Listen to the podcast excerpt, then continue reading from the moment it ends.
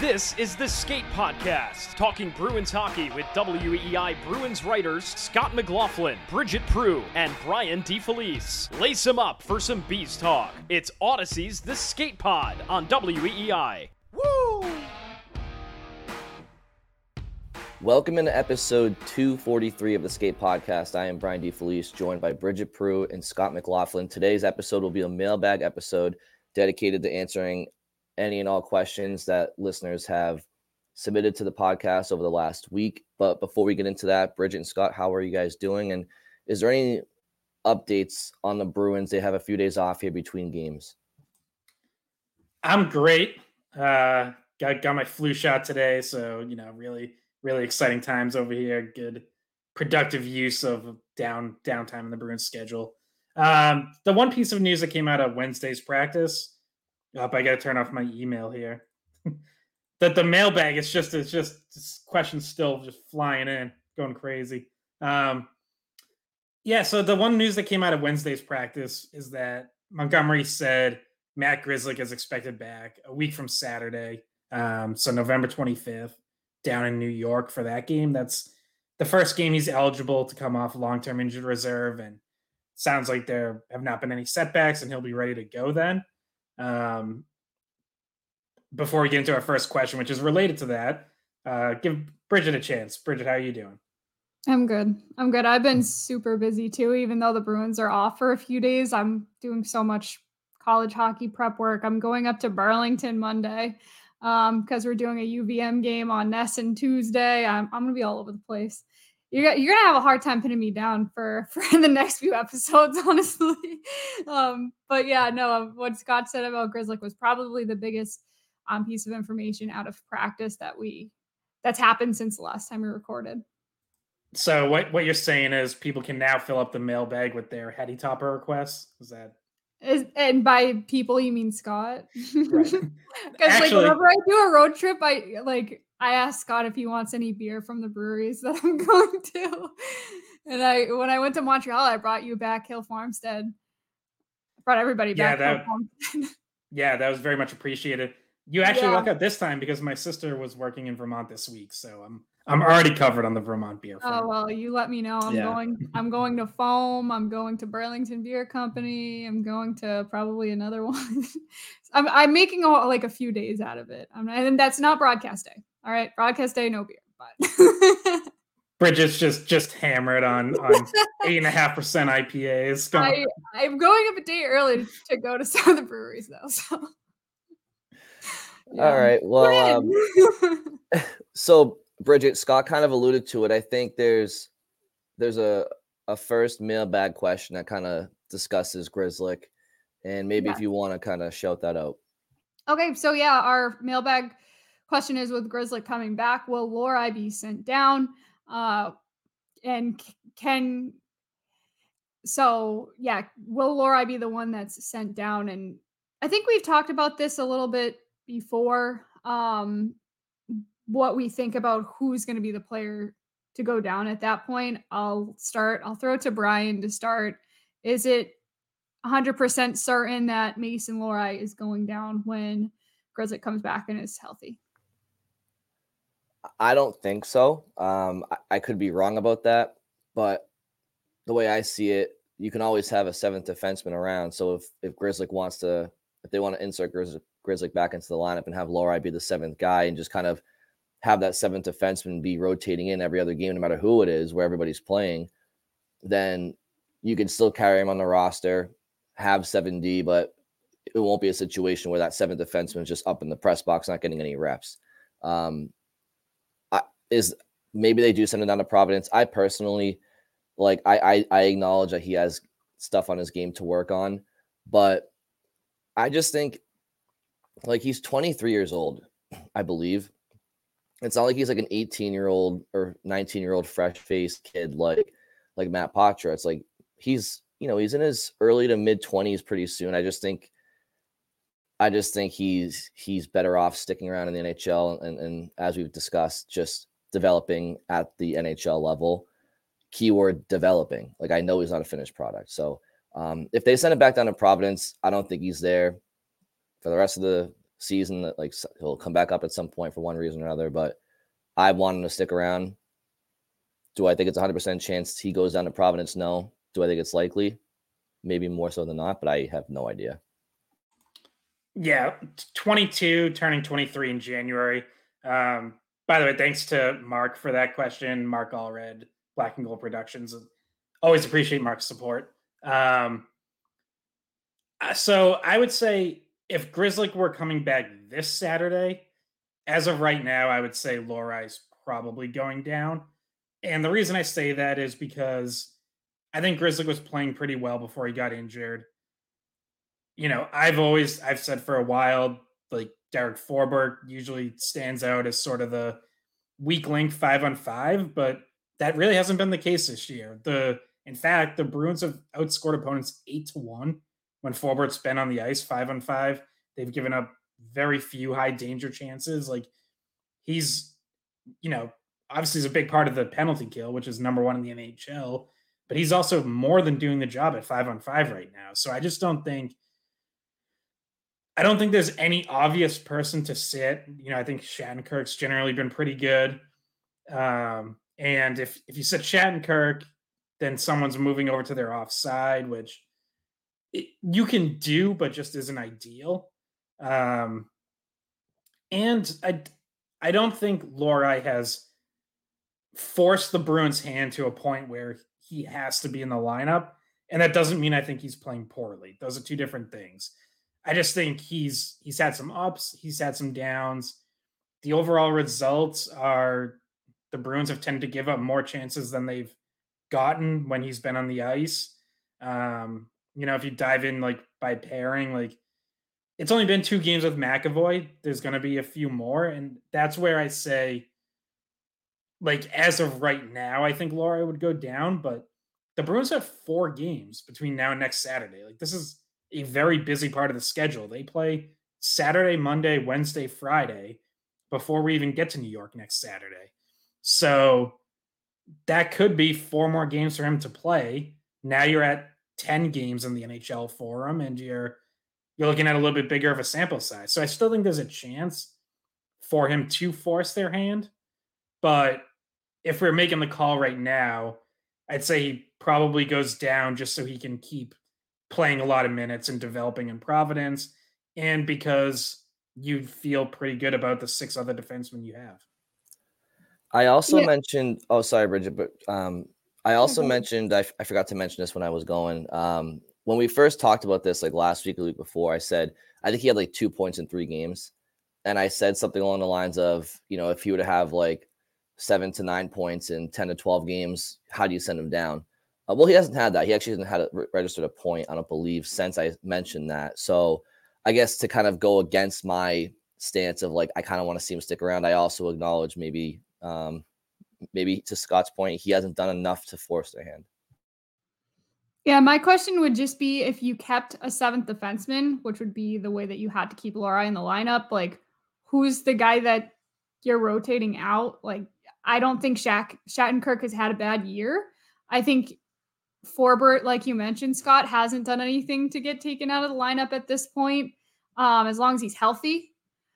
But that kind of leaves you in a position where, you know, you're rotating guys in and out who you almost feel like you'd rather just stick with a certain six and get them the ice time and send Lohrei down to develop and not have him waiting around playing only half half the games. Like say he played every other game switched out with Shattenkirk or switched out with Forbort or even Grzelcyk if Grzelcyk needed a maintenance day for whatever reason. Um, you're you're not getting him as many reps as you probably like, um, and you can definitely get him that ice time in Providence. So that's kind of the main consideration at this point is if everybody's healthy and you don't need someone to kind of come in and and take time for guys who are hurt for them to either have a maintenance day or actually legitimately need to be out of the lineup for injury, um, you're kind of stuck in a situation where you probably just want to send him down and have him develop in Providence. It doesn't hurt him to do that. And, you know, maybe he comes back up sooner rather than later. We're not sure how the health is going to work out with the Bruins blue line. So, yeah. And, you know, last year after the Bruins traded for Dmitry Orlov, we saw a, like a true rotation on defense where it seemed like everyone got a turn resting, and um, it was like legitimately seven guys in and out all the time, and and of course poor Jakub Zboril still barely playing, but um, you you could do that, and and I actually would say like this would be the time I would like doing that more now this time of year rather than last year in the second half because I do kind of wonder if you know doing that down the stretch last year did that kind of mess with the chemistry a little bit and not really allow certain pairings to kind of settle in ahead of the playoffs. Um, obviously, you have so many games to go now that I don't think that would be an issue. Like you're not you're not trying to lock down your playoff pairings just yet. So um, you could, but I don't even really love the idea of Lohrei being in a rotation. Like I, I really do want him playing like just a lot of games and a lot of minutes because it to me it's reps that he needs. Like it, it, he just needs to play. Um, you know, we're talking, we're still talking about someone who's only played what like a couple dozen professional games at this point between Providence and Boston. So I just want him to play a lot. And I think it, he can do that in Providence. He can play in every situation. Um, like I said, to, to this point, for me, he hasn't forced his way into an everyday role in Boston. And that's not that's not any sort of criticism. It's not a disappointment. It's just that's what I think of his six games so far. So And that kind of that kind of uh, if just to like move us ahead onto a similar topic, a similar question that we got was about load management. So Jeff sent us an email and he said, "Is there should there be a plan for load management of rookies?" And we're, we're kind of talking about load management of defensemen at this time of year. Should there be load management for rookies? And I guess Lohrei would be included in that, but I think mostly we're talking Poitras here. Um, maybe also talking about Beecher. Uh, what are you guys' thoughts? I mean, I think the Bruins don't really have the luxury of doing load management with Matt Poitras in particular because you're still trying to identify your chemistry up front, and he's an integral part of that. So to, I just think you're delaying the, I guess, uh, scouting process of of what your forward grouping should potentially be. Um, and I just think, I'm not saying you can't maybe sit him down here or there if you feel like he's just fatigued or in a, or, or, or mentally needs needs to go up to the ninth floor for a minute to, to look at the game from above but to do like a set you know schedule like Poitras's gonna you know sit out every three games or whatever it's like no I, I i if you're part of the team you're part of the team and look the, the nhl schedule is is grueling it's demanding it's 82 games um a lot of travel, a lot of practices, but you know, I don't think I don't think uh massaging the shoulders of a rookie to help integrate him into the pro life is the best way for them to learn. I think he's going to kind of throw him into the fire. And if he's showing signs of fatigue or like he needs to, like I said, take a game or two off to watch from above, then you do it. But I don't think a set schedule is, is necessary. Yeah. And Jim Montgomery was actually asked about this idea. It was after one of the games against Anaheim because the Ducks are doing this with Leo Carlsson, uh, the second overall pick from this past summer. Um, they have like a set plan of him sitting certain games. Uh, they said, you know, practice and weight room is just as important part of his development as games, and they don't want to overwork him. Um, to Brian's point, though, I don't think the Bruins have that same luxury. Anaheim has like eight million dollars in cap space, so like they have money to carry extra players and you know be able to sit guys out here and there. The Bruins are right up against the cap. Like they they don't have money to play with where they can just be calling guys up and down, moving guys in and out. Like they're going to have maybe one extra forward at any given time. Um, and Poitras's an, an important part of the team. He's one of their centers. Uh, he's helping them win games. Like Lohrei, I think playing games is what's going to help him the most. Um, getting him into different situations, having him kind of see everything you you have to see in NHL competition. Um, and Montgomery did say like, yes, young players, especially rookies, tend to hit some sort of wall at some point. And he said, you know, right now their plan for that would be, all right, if it, if there's an optional skate, tell him he's taking the option. Tell him you're resting that day. You have the day off. Um, you know, the, you can do you can load manage his minutes, right? Like we kind of seen that already where Patrick got bumped up to the first line, had a couple games where he's up to like 17, 18 minutes. Then they moved him down to the third line, and the minutes go back down to, you know, 14, 14 and a half. Like there are ways to do it without just saying, okay, we're completely giving him a night off. Um, you know, and it, as you get to the second half, if you feel like you have to do that, you, you can. You can always reevaluate these things. But right now, no, I don't think the Bruins need um, a set plan. And and you know, with Beecher's like Beecher already went through a pro season in, Providence, so him I would say even less so. Like he's he's actually used to the heavier schedule, the full season, and just physically he's more developed. Like Johnny Beecher, you look at him like he's yeah, he's he's he's a man. Like he's not He's, he's, not, not still putting around. on muscle. Yeah. Yeah, he's not getting bumped around super easily. And also naturally, as a fourth line center, you're gonna get fewer minutes.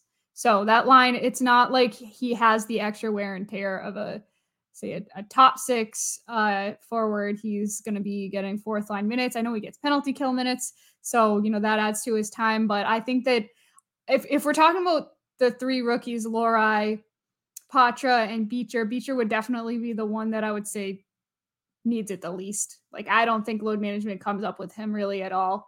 I think if you were to keep a rotation and keep Lohrei in there, that would automatically create uh, some load management for him and for the other defensemen.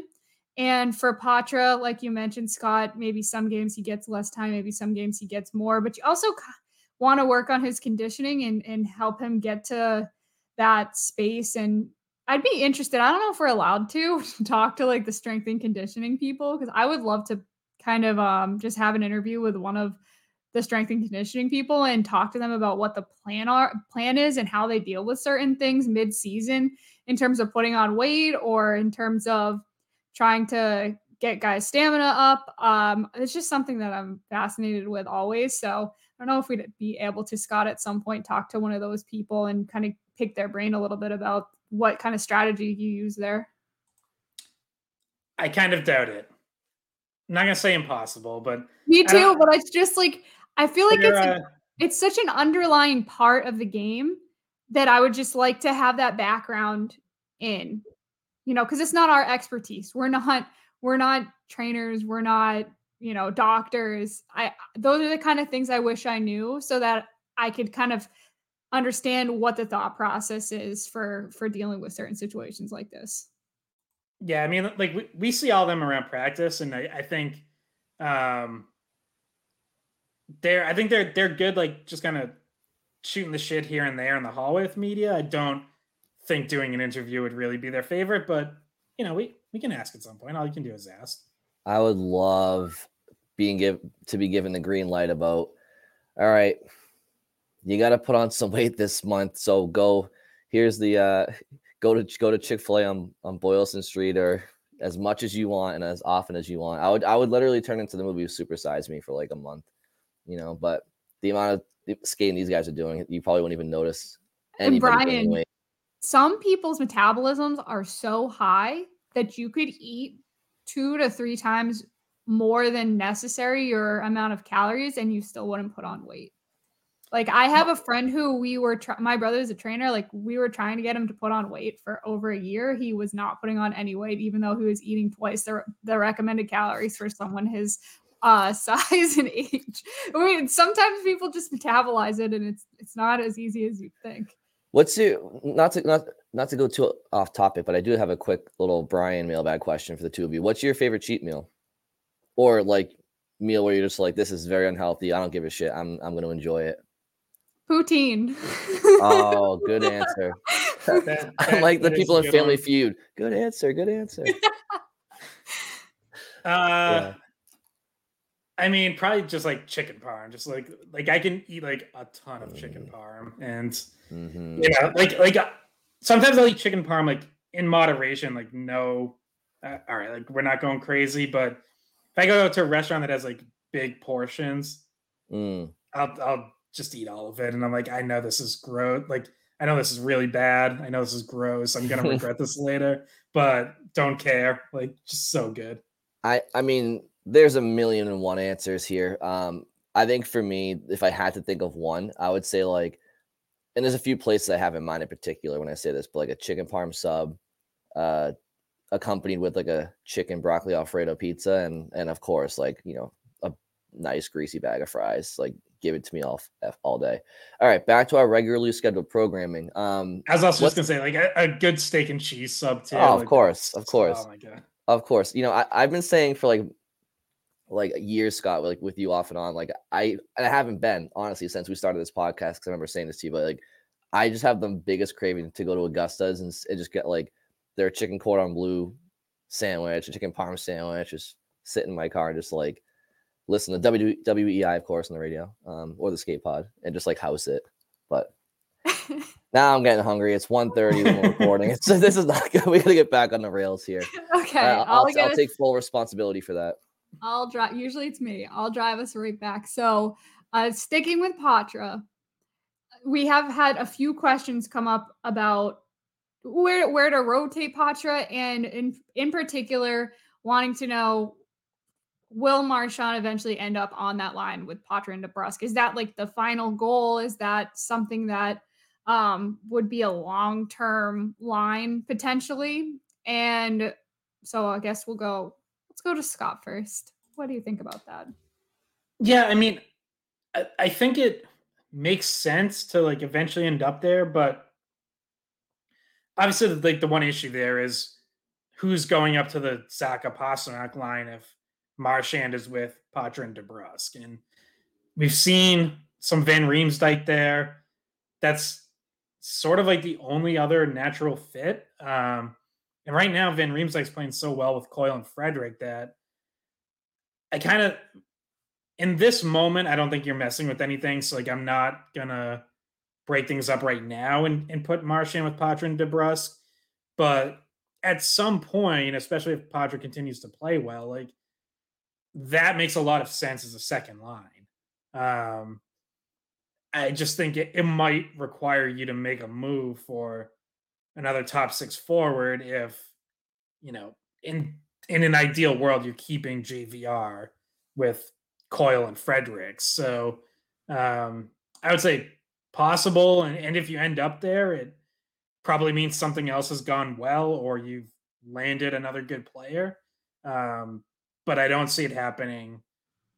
Well, I'll say that. I don't see it happening right now, but obviously with Montgomery, anything could happen at any time. So Don't get mad at me for suggesting this.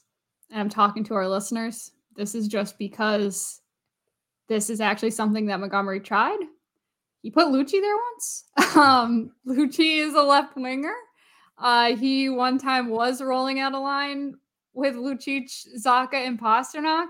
So I know Looch's not healthy yet, but he's getting there. Don't know if that's your, you know, you try that. I don't know. Or if, like you said, Scott, you you have to go out and, and get another top six winger. Well, I I'll say this: uh, if this is the year of opportunity, right, with this team, and because they have the luxury of the gap they have between them and the field right now, you know, at some point they do have uh, a right wing in the system who is their top prospect or one of, and it was a point of game player around in Providence right now. Maybe there's an opportunity at some point to call Fabian Lysell up just to see what he can do for a couple of games, maybe with the intention of putting him back down afterwards. But I think, I think that the obvious answer is like like they need a top six forward um, added to this current Bruins roster. I'm not even saying Fabian Lysell is that guy or could be that guy this year. But I am interested to see, like, in this situation that is painted in this question, if you do drop Marchand down with Poitras and DeBrusk, which we haven't really seen, and we've been calling for it. And I don't want to touch the uh, the the JVR Coyle Frederic line. Yeah, I don't know. Uh, could you guys see a window of opportunity window of opportunity for Lysell at some point for a trial? Yeah, I, I could. You know, he has Lysell has 10 points in his last seven games. Down in Providence, he's the leading scorer on the team. So I know for a lot of people, the last thing they saw from Lysell was a disappointing training camp and preseason. But as we said at the time, like you want him to go down to Providence and handle this situation the right way and get off to a strong start. Well, he's doing that. So um, that's encouraging. I don't think any sort of call up is imminent. But yeah, at some point this year, it could certainly be in the cards, especially if there is, you know, an injury or two that opens up uh, an opportunity like we've seen with the Lohrei on defense, where it's like, you know, yeah, maybe everything else being equal and everyone being healthy, Lohrei probably wouldn't have been called up yet. But you get that opportunity, you get this look at him, you see how he does. I could definitely see something like that happening with Lysell at some point. Well, and that actually kind of brings me to this question too. Is it one or two games of Steen before they have to decide to send him down or have to I think it's two games, right? Before they might have to go back through the waiver process with him. So Yeah, his his next game will be his ninth. Once you get to 10, he would have to go through waivers again. So if he plays if Steen plays Saturday and Monday, um, he would have to clear waivers again if they wanted to send him down. And correct me if I'm wrong, Lucic isn't scheduled to come back in that time frame. Like that would be they'd be missing each other by a game or two.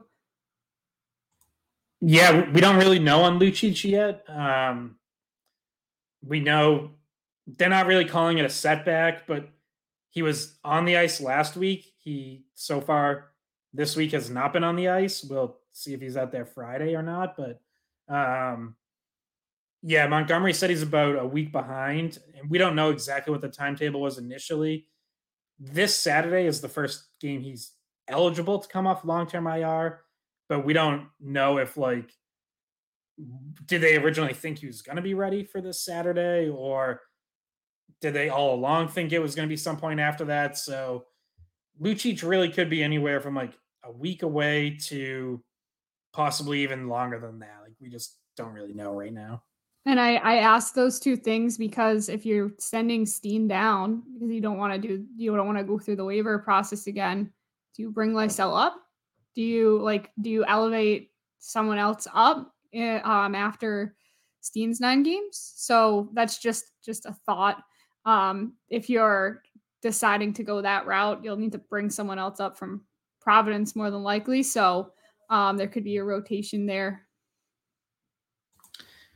yeah, I don't. I don't think it. It wouldn't be like Cell just because the roles are so different.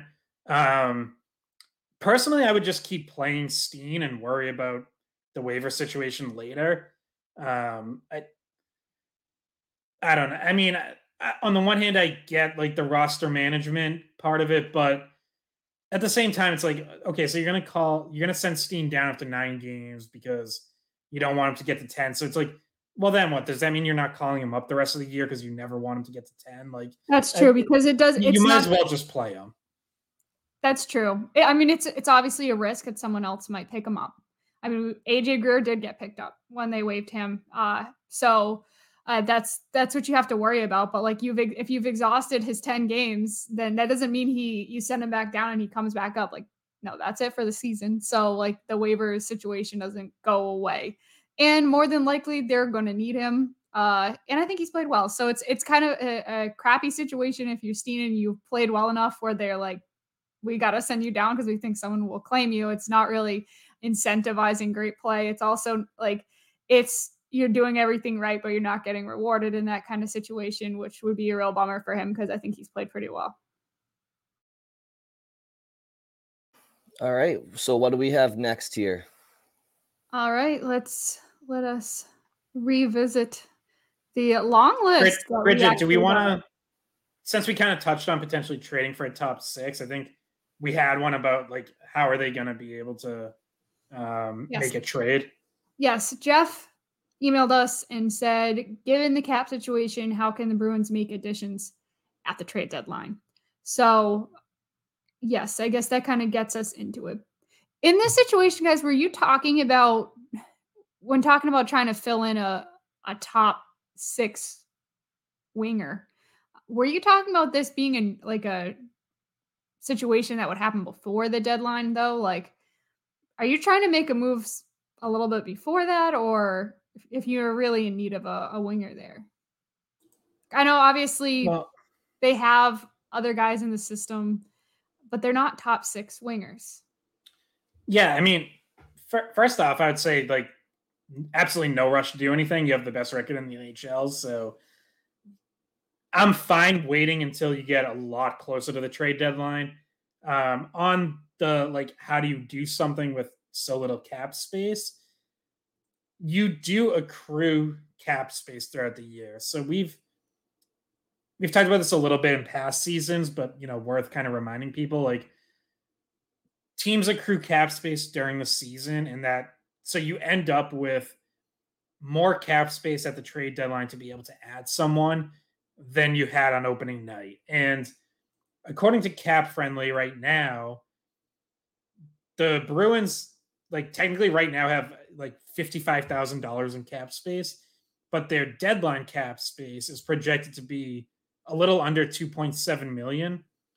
And they can now the one issue they've hit, the little snag that they've hit here is they're using long-term injured reserve and you don't accrue cap space if you have guys on LTIR and you're, you know, quote unquote over the cap. Um, so you want to get out of long-term injury reserve as quickly as possible. And again, Grzelcyk due back by next Saturday. Lucic could be back around that same time. That would get them out of LTIR and they could start accruing cap space again. So, you know, already like 2.6 million isn't completely insignificant. Like that can lend you something.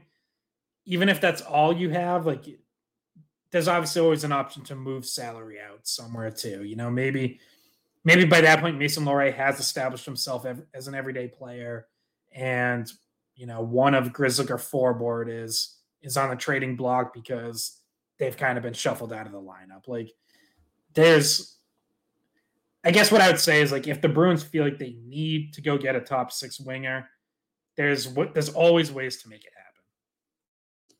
And when you think about last year's deadline, the Bruins moved Craig Smith's cap hit elsewhere to the Capitals. So, um, yeah, there's ways to to shed a little bit of cap there at the deadline. Um, and obviously, we're still very far away from that. we're not going to be in real, you know, discussion. Well, I'm sure we will, but like it, it's in the spring. we have time uh, to to talk about that and um, other trades like we've gotten into in the past. But I do think that as of right now, a top six winger is still the the main thing that they would be looking to target. So um, they would, and for a top six guy, you probably do need more than two point seven cap space, unless someone's retaining part of a contract somewhere. So you there would have to be like an accompanying move, like Scott mentioned. Yeah, nothing more to add. Scott kind of covered all those bases there, and Bridgette as well. Okay, and uh, so I don't know if we want to stick with Jeff's email because another question he had was, "Who's the most unexpected, pleasant surprise?" We can be quick about this because I think we've taught we've touched on this a few times. Okay, I will say, uh, aside from the obvious, which would be Matthew Poitras, I'm going to go with JVR. I, I think he's been a very, very. I mean, honestly, if you were to look around the league and look at the free agent signings based on what they signed for, he has to be the the best bargain and one of the best free agent acquisitions for any team over the course of the summer. Um, so I'll say James Van Riemsdyk.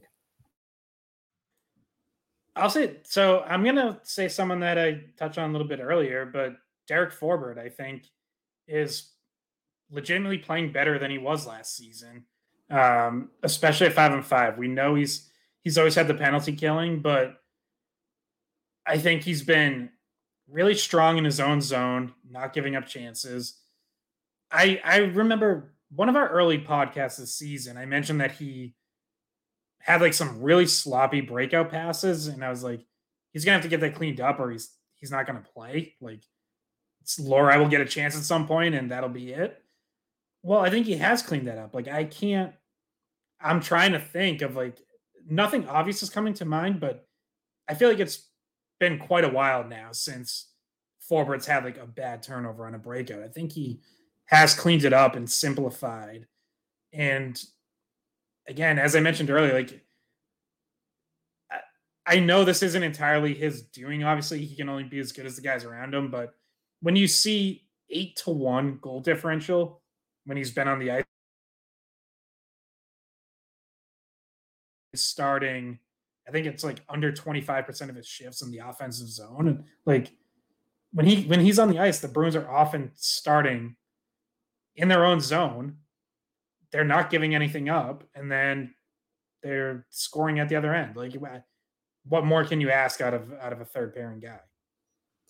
Yeah, and and to stick with a defenseman that also I wouldn't say it's a pleasant surprise in that we don't expect him to to be a good player every year, but Brandon Carlo has exceeded expectations as well. I think Brandon Carlo is having such an incredible season in all facets of the game. He even scored the other day. Um, but mostly we're talking about his penalty killing and how he's been able to shut down offenses and um, how confident he's looked out there for the first part of the season so far. So I would say he's a pleasant surprise in that he's kind of taken a step even higher in his career uh, in in what he's been able to do.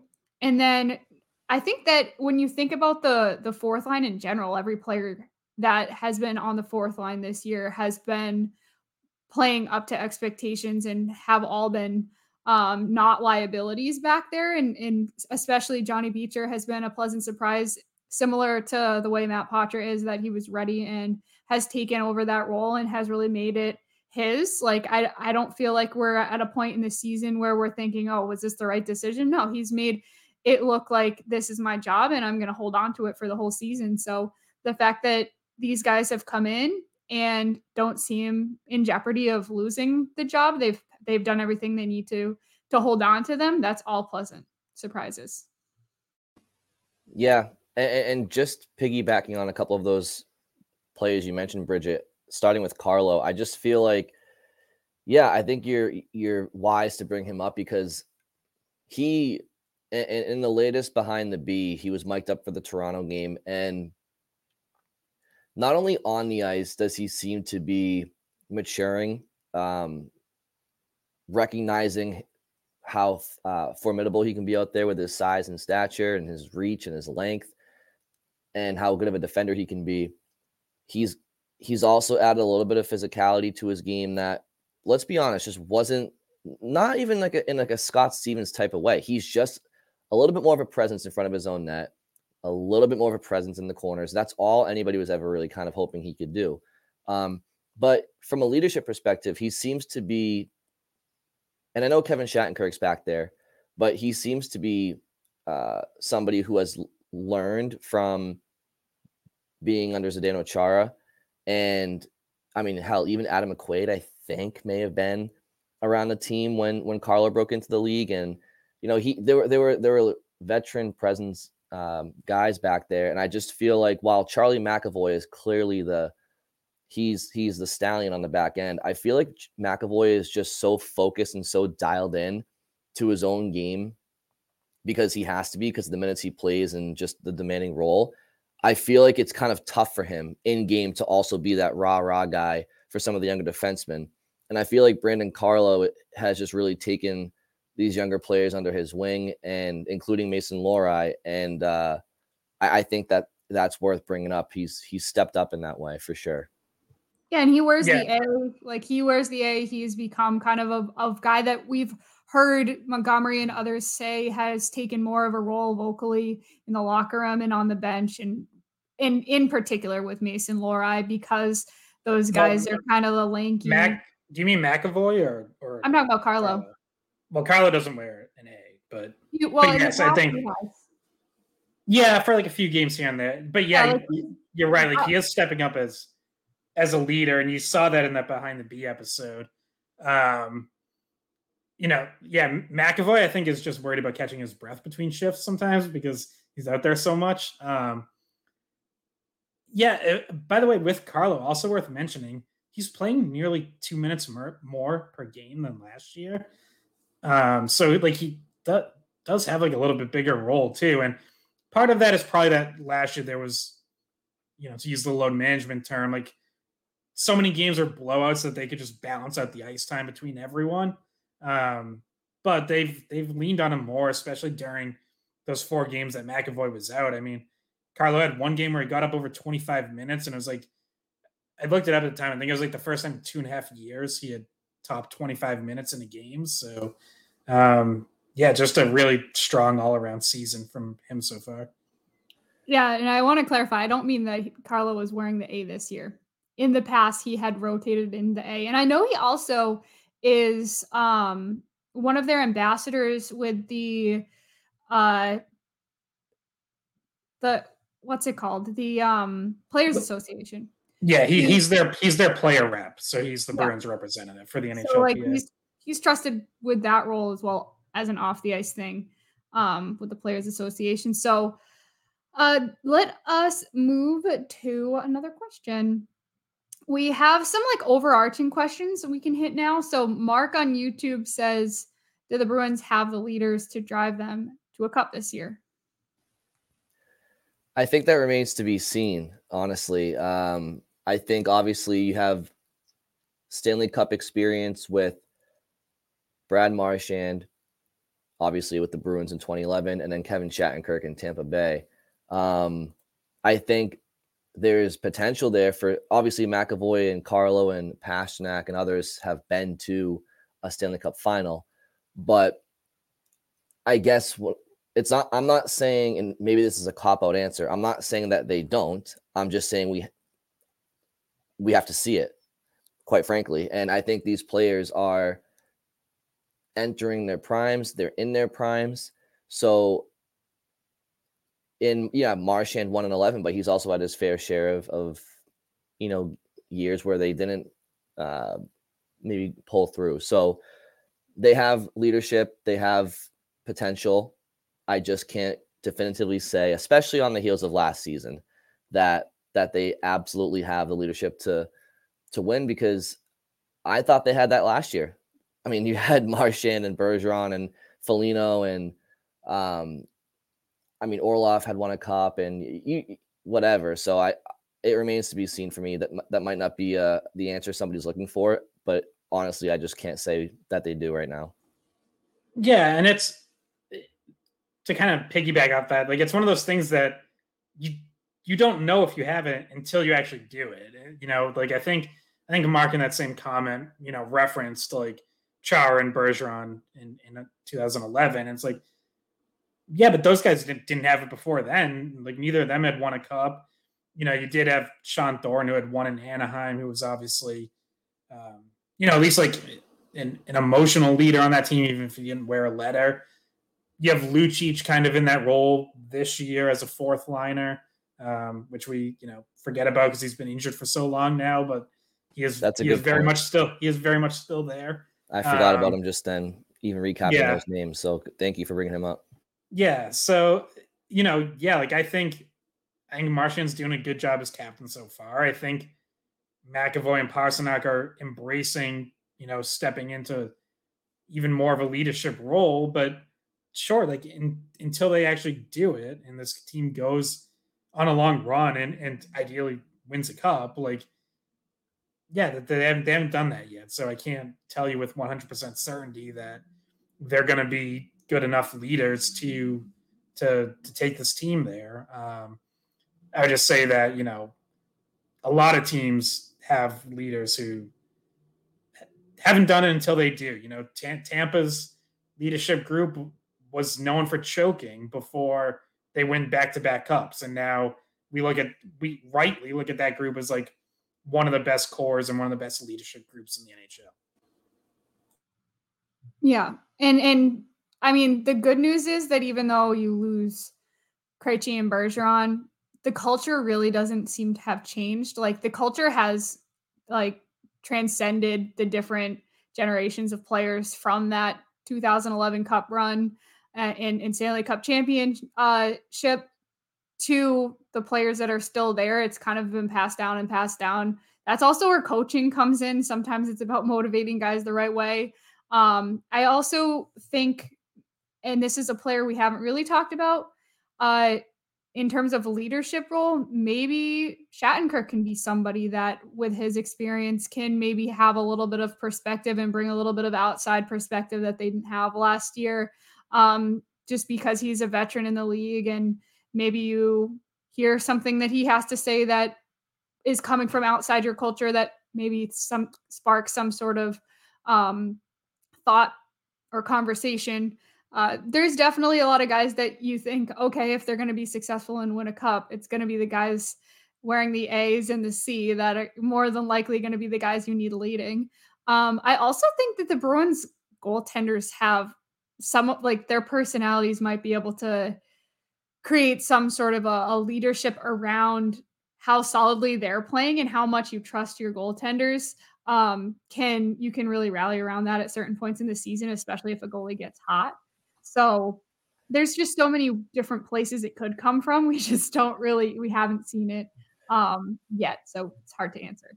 You all you mentioned coaching Bridgette as well. And I also feel like so okay, so yes, we've mentioned that you have Marchand, Lucic, and Shattenkirk as guys with Stanley Cup championships uh, to their resume. But you've last year you lost Bergeron, you lost Foligno, who by the way has never won a cup, but objectively a good leader. Um, Bergeron, Foligno, um, Krejci. Jim Montgomery is coaching this year clearly with a far less good cop approach. Um, he's his team is first in the league. They have the most points, best winning percentage, but he's not allowing that to to blind him and, and notice where they're where they haven't been playing um, great hockey necessarily at all times. And Scott mentioned the bag skate they had and and do you feel like Jim Montgomery is coaching with a different energy this year because there's no Bergeron and there's no Krejci in the room to, and Foligno to police the room themselves, and it's just more of a mixed bag of players. It's a new group yeah, maybe he's feeling pressure on him for his own job. I, I don't obviously not from it for his well, regular season uh, record, but do you th- do you think he just feels like the room might be more his than it was last year for a lot of reasons, not being his first year and and the, the aforementioned names I said. I I think that it's important for him to be more involved this year because of the younger players, right? We see him around Poitras all the time. Like I feel like I always see him during the games, the TV shot of the bench is always him whispering something to Matt Poitras or Johnny Beecher. Like he needs to be hands on, breaking bad habits as they happen to those younger players. So that's one thing like that he's definitely been uh having to lead in that way to teach the younger guys as things crop up um, what to do, what not to do in certain situations. And then Bergeron was somebody that he kind of just let take the reins a lot and and do the you know the the speeches and everything but when it comes to actually coaching like he was always the guy that uh, was making the final decision so yeah i do think there's definitely different energy and i do think the leadership's part of it it's it's not you know i don't think it's like any sort of flaw of bergeron or Krejci or Foligno or whatever. I just think Montgomery didn't insert himself as much last year, and we heard that time and time again about you know I'd go to get on someone, and Patrice had already talked to him about it, and it's like okay, like there's not really a point to like doubling up the message, but I keep thinking back to um, at the end of season press conference that the Bruins did at the Garden, where it was Montgomery, Sweeney, Neely, and I think I don't remember if Charlie Jacobs was there. He might have been. Um, and Montgomery was asked about like lessons that he he learned you know, with the playoff loss. And he said, like, I need to be more involved. I need to motivate guys more. And I think he was going to do that this season. Now, in retrospect, I think he probably already had a good idea at that point that Bergeron and Krejci were, were retiring. But even if one or both of them were back, I think you'd see maybe not quite to this extent, but I think you would have seen a change anyways, because I do think he legitimately believes that he probably left it in players' hands a little too much last year and thought, you know, they don't need me stepping in. They have it under control. And it's only when you lose that game seven that you realize, like, geez, did I have to step in more? Should I have been more hands on? Should I have gotten on these guys at times, even though, you know, the feedback I was getting was that they were handling it in house. Um, so, yeah, I do think that's been a conscious shift from him. And with so much turnover, I think this team probably needs it. So it's it's a good thing. I also think Brad Marchand is is probably more open to that um, than maybe you know Bergeron might have been. I remember uh, when Montgomery got hired, he said like, his first phone call with Marchand. Marchand made a comment about like, "Hey, we're yours. We want to be coached." Like you know, it was like it was like, "Yeah, get on us if you need to." Marchand on Monday when he was asked about the bag skates said like, "Yeah, Monty didn't think we were practicing well and felt like he had to step in." and sometimes the coach has to do that. So I also think because I, I, think Marchand has that in him too. Like I think he wants to get on guys sometimes. We've t- we've heard Jake DeBrusk talk about Marchand being hard on him when he doesn't bring it into practice. So yeah, I do think there's there's been uh, certainly a shift from Montgomery, but also just in the the leadership of the team in in general. And just I just want to bring this up quick Montgomery also, even though he's not coached a Stanley Cup champion, he's won a national title with Denver, and that was not that long ago. In fact, he, uh, you know, some of his former players are on the team. Dan Heinen, though, I think we've. Well, no, as, as we as we figured out, they, they actually aren't because they both missed it. Yeah, they both missed it, but they're bumps, and I don't know why they're here. No, we're just kidding. They're yeah, but he's used to. So his experience comes from coaching young players um, in the college game in that stage of their development. So um, he has that experience, and we're talking about what he's trying to do with Poitras and, and Lohrei, and so he's experienced with that. Um, he's also experienced a college game, has a lot of turnover every year. Guys graduate, guys sign in the NHL. So he's been able to take the turnover in stride and find new ways and new solutions. I think maybe that's one of the reasons why we'll see him trying different things all the time. Um, and so he has been a coach that has motivated and led a college team in Denver to a national title before. So he has that ability um, just to bring that into perspective that it's been done in the past, even though it wasn't at the NHL level. All right. Yeah. I mean, like like you guys mentioned, I think I think it's true. I I don't think I think last year Montgomery coming into the franchise, it's his first year. You look across the room and you have Bergeron, who's been there since 2003, since before the Red Sox broke the broke the curse of the Bambino.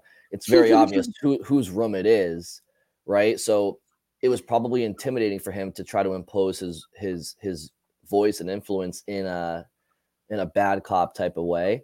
Um, so I, I like, Scott, you said you mentioned it. Like it's I, am not casting blame on Foligno or Krejci or Bergeron. Like uh, it's it's just the reality of what the situation was last year. It was a difficult situation for Montgomery, and yeah, you know, in doing so, they're also breaking NHL records. So there wasn't a ton of moments to probably be that guy.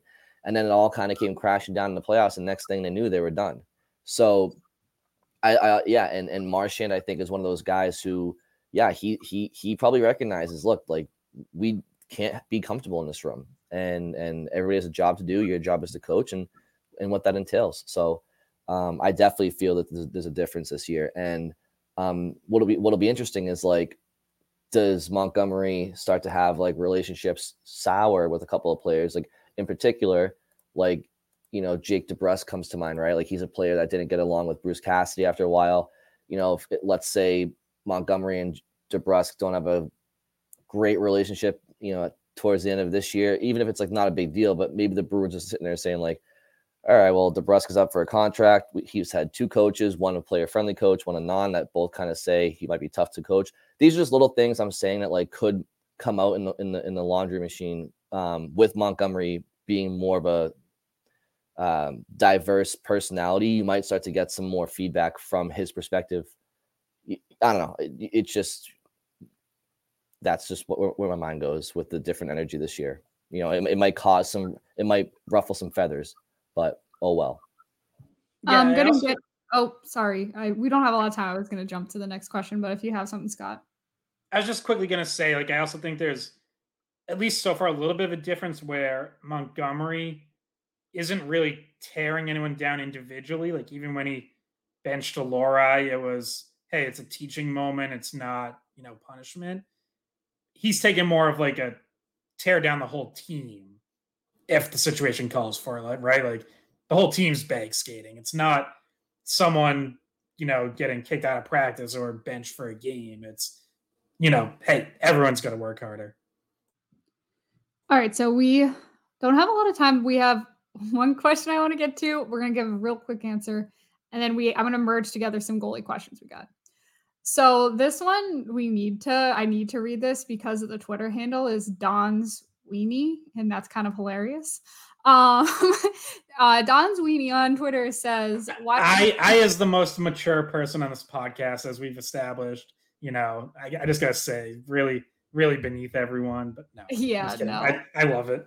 It's also yeah. it's also happens to be Scott's alias. So I was gonna say I kind of has Scott written all over it. Um, burner. He wish if not, he wishes he thought of it. So anyway, uh, the question is, why are the Bruins having more success than other teams with similar or even superior rosters to the Bruins, like Tampa Bay? And my the next questions are going to be about goaltending, including this one. Uh, are the Bruins goaltending and defense making up for you know, I guess kind of the same thing. The fact that maybe other teams have better uh, talent on the front end are the Bruins defensemen and goalies making it so some of those mistakes made just don't end up in the back of the net.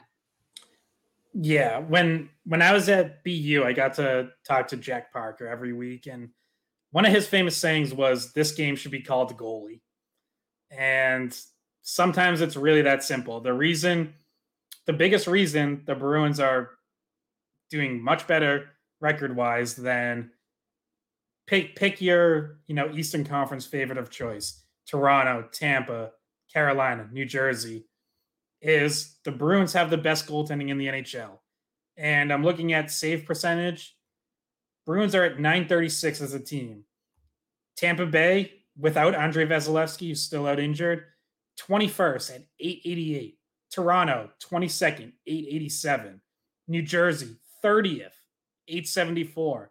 Carolina, 31st, also at 874. Just percentage points under New Jersey. But like, yeah, we could do a deeper dive on, you know, New Jersey in particular, Jack Hughes and Nico Hischier have been injured. That's a huge factor there. Um, but really, more than anything else, it just comes down to the Bruins are getting elite goaltending, and those teams are getting bad goaltending. It's sounds like New Jersey.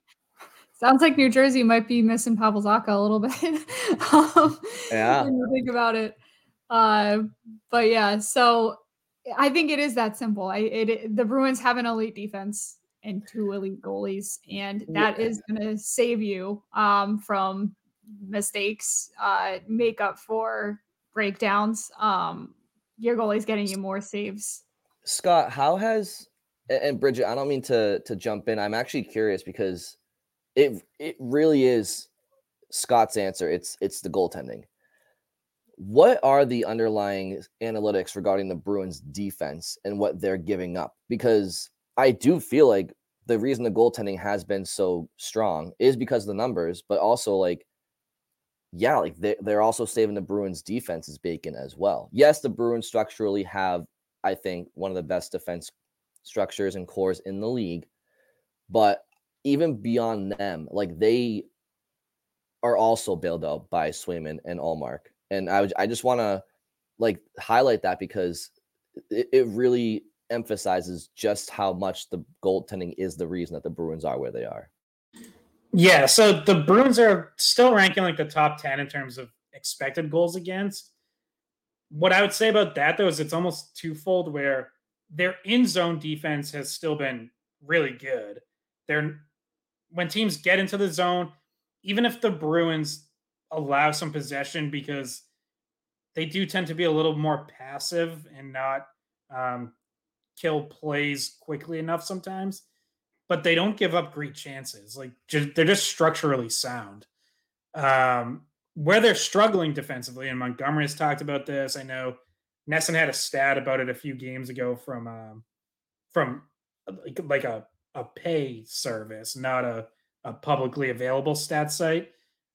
Their rush defense has not been good this year. They have given up a lot of odd man rushes. Montgomery even said that after the win in Buffalo that they're still giving up too many. Um, and that kind of that really starts like in the offensive zone to something else that we've talked about and Montgomery has talked about is they haven't they haven't always been a great possession team this year. Um, you know, Montgomery said they've had too many too many one and duns, and when you think about it, like that's that's a way to give up an on man rush, right? If your team is going forward, thinking they're about to get you know some offensive chances, and you take a shot, there's a rebound, no one's there to get the rebound. Now it's coming back the other way. So um, they do definitely have to clean that up. And I'm sure some of it is things like like gap control, like the actual technicalities of defending a rush. And some of it is just being smarter with the puck in the offensive zone and not not giving it away in spots that lead to those odd man rushes.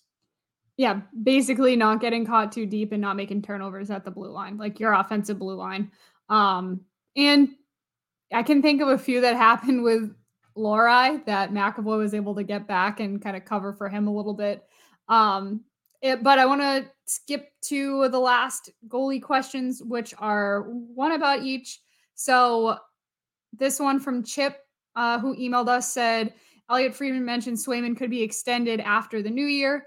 Are you hearing anything about that? I'm going to start first and say what I do know is that Swayman said he does not want to go back to arbitration, which is what would happen because he only got a one year deal after this past arbitration. And um, hearing Swayman speak about how awful um, that process was, having to have your team come out and say you're only worth this much money, and and just like the mental fatigue that it caused, and and it, it doesn't feel good in that situation. Those are hard things to hear he said he doesn't want to get back to that point. So it's not like I, I don't expect that he's going to make it all the way to the to to free agency to arbit another arbitration.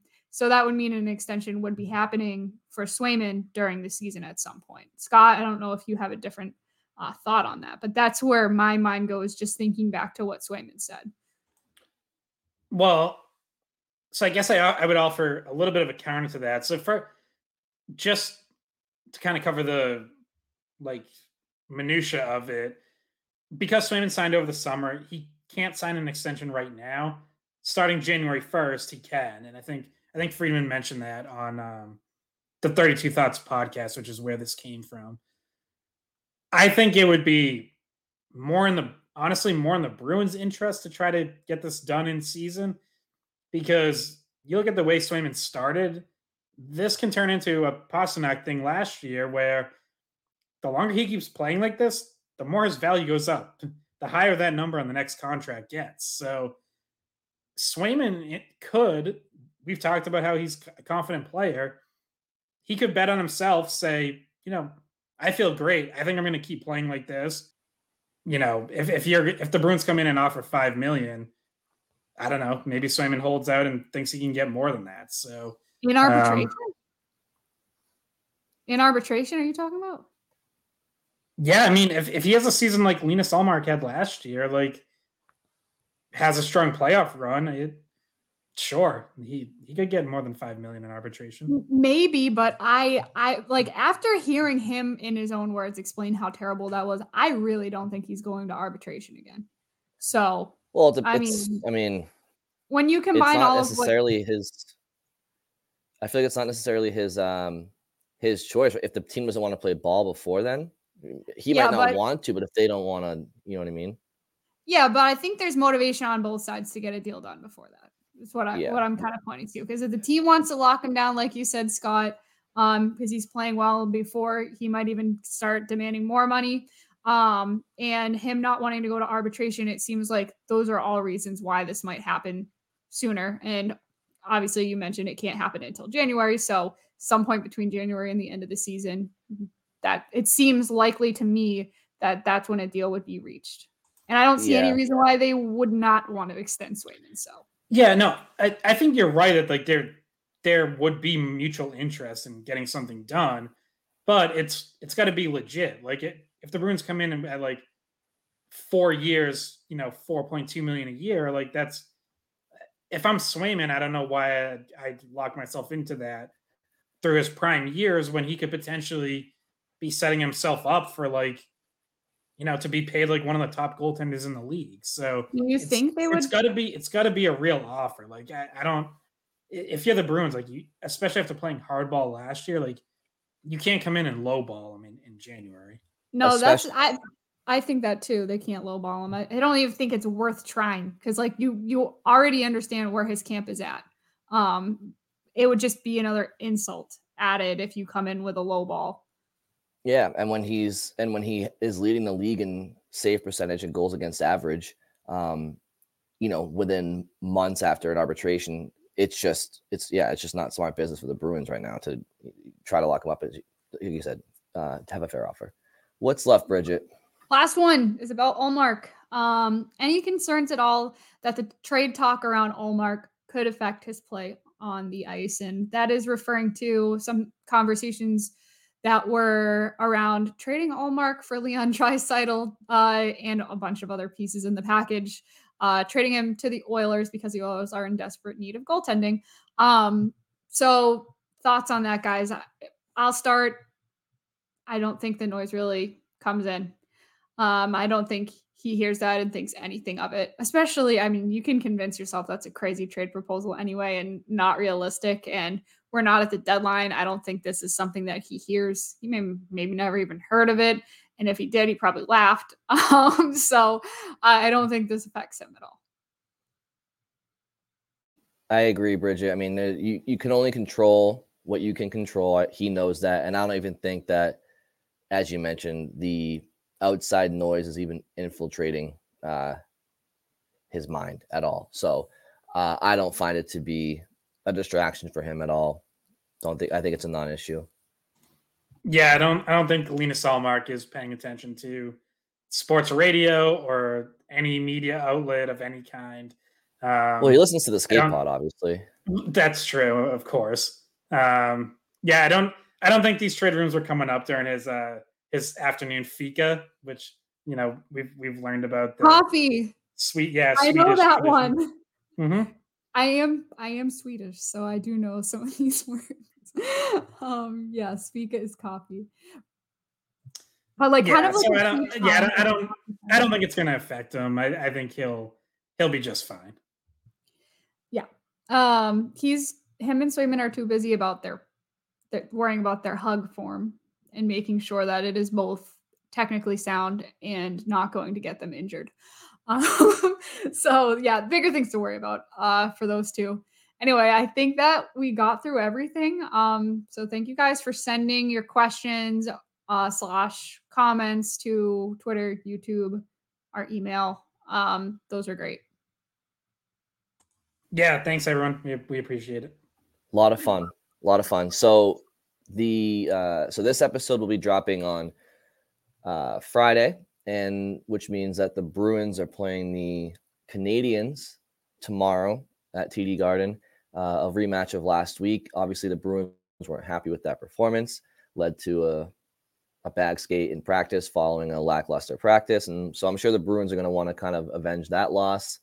Uh, I don't know if, I mean, obviously Lucic is still out, so still not a ton of muscle for the Bruins in this uh, rivalry, which is unfortunate. But nonetheless, uh, thank you all for listening. Bridgette and Scott, you guys have nothing else to add? No, All right. Thank you all for listening. Enjoy your weekends. We will talk to you very soon.